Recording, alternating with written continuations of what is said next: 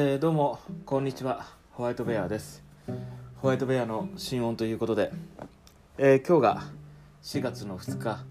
時刻が今16時48分です。はい。えっ、と4月に入ってもう桜もほとんど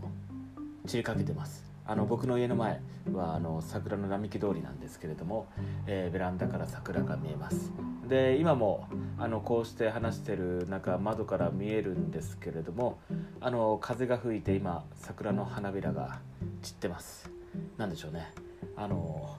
無数の小さい蝶々みたいな感じでひらひらひらひら舞っていてあのまあ上京してこんなに身近に桜を見ることなかったんであのちょっと嬉しいかなと思ってます。嬉しいかな？えっとあの夜とかですねコンビニ行ってる行く途中ではあの街灯で桜が照らされてて、まあ、ちょっと綺麗でしたね。はい。まあ残念ながらちょっと友人たちと花見とかはできなかったんですけれどもなんかのんびり桜を毎日のように見れたのはちょっと嬉しいです。でただあのもう道路が今もう桜の花びらだらけなんであの郵便局の人とかほうきで掃除してます。なんかそういうのを見るとちょっと大変そうだなと思いますしあの僕の家のベランダの方にも少しですけどあの花びらが入ってきてるんで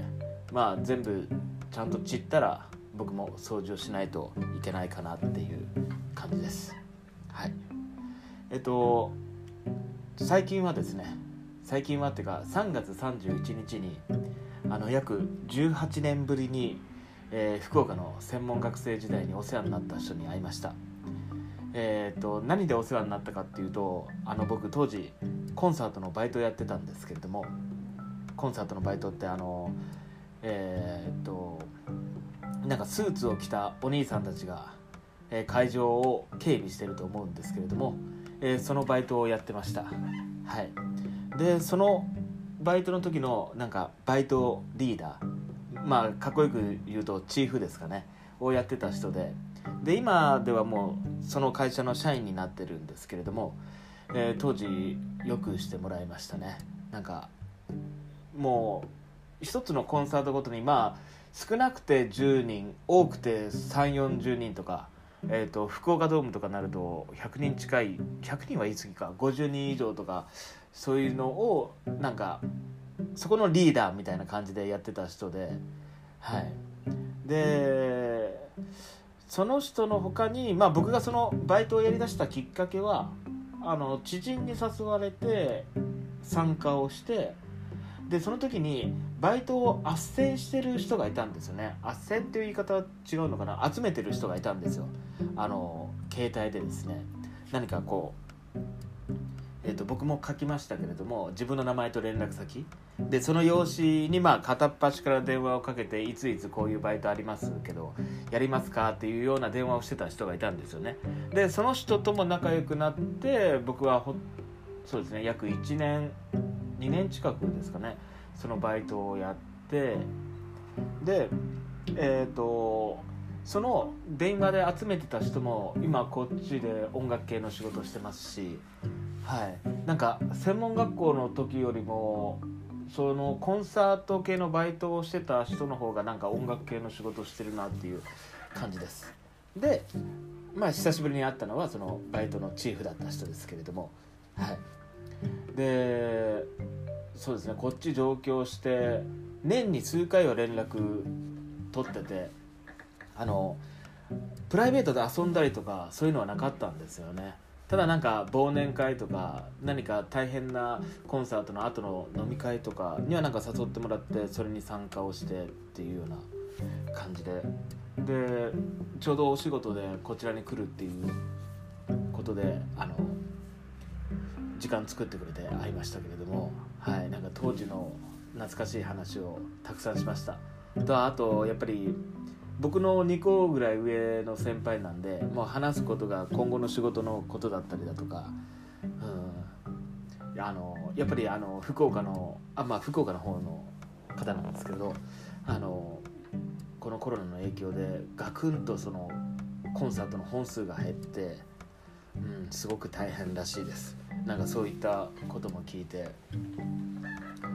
でなんでしょうね。だからそのバイトの話でもしましょうかね。そのコンサートのバイトってあの何がいいかってこのお金を持ってなかった学生時代にですね。日払いっていうのがすごく良かったんですよね僕としては。であの楽曲も聴けるし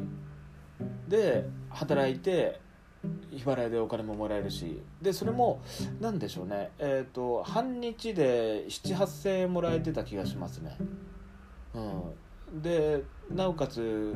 えー、福岡ドームだったり野外イベントだとかちょっと大きい規模のものだったらえーと、1万2000円とか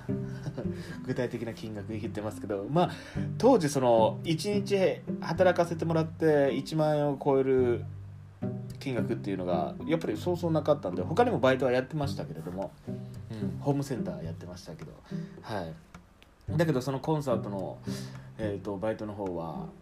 うん、すごく性に合いましたね。あの接客も別に苦手ではないので苦手ではないというか嫌いではないのででそれでいて力仕事も全然苦でもなかったんでそうあの本番中のその警備だけじゃなくて、えーと、本番前の会場の設営だったり会場の片付けもやってたんですよ。うん、バイト君ちょっと手伝ってって言ってあの機材運んだりだとかあの足場組みだとかを手伝ったりとかして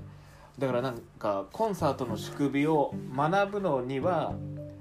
なんかいいバイトだったなと思います。はい、そう一からその出来上がりから終わりまでを、やっていくので。で、えーと、いろんなアーティストの方のこうコンサートにまあ、お金を払わず、まあまあ、もちろん働いてるんですけれども、まあ、そういった流れでこう、ね、自分としてはお金をもらって。で好きなアーティストの時はテンション上がりましたね。あの当時僕ドラゴンアッシュが好きでドラゴンアッシュのバイトだったりあとは楽しかったのはモーニング娘。ですかね。あのやっぱりエンターテインメント性があったというか、えーと来るお客さんもユニークだったんですよ。あの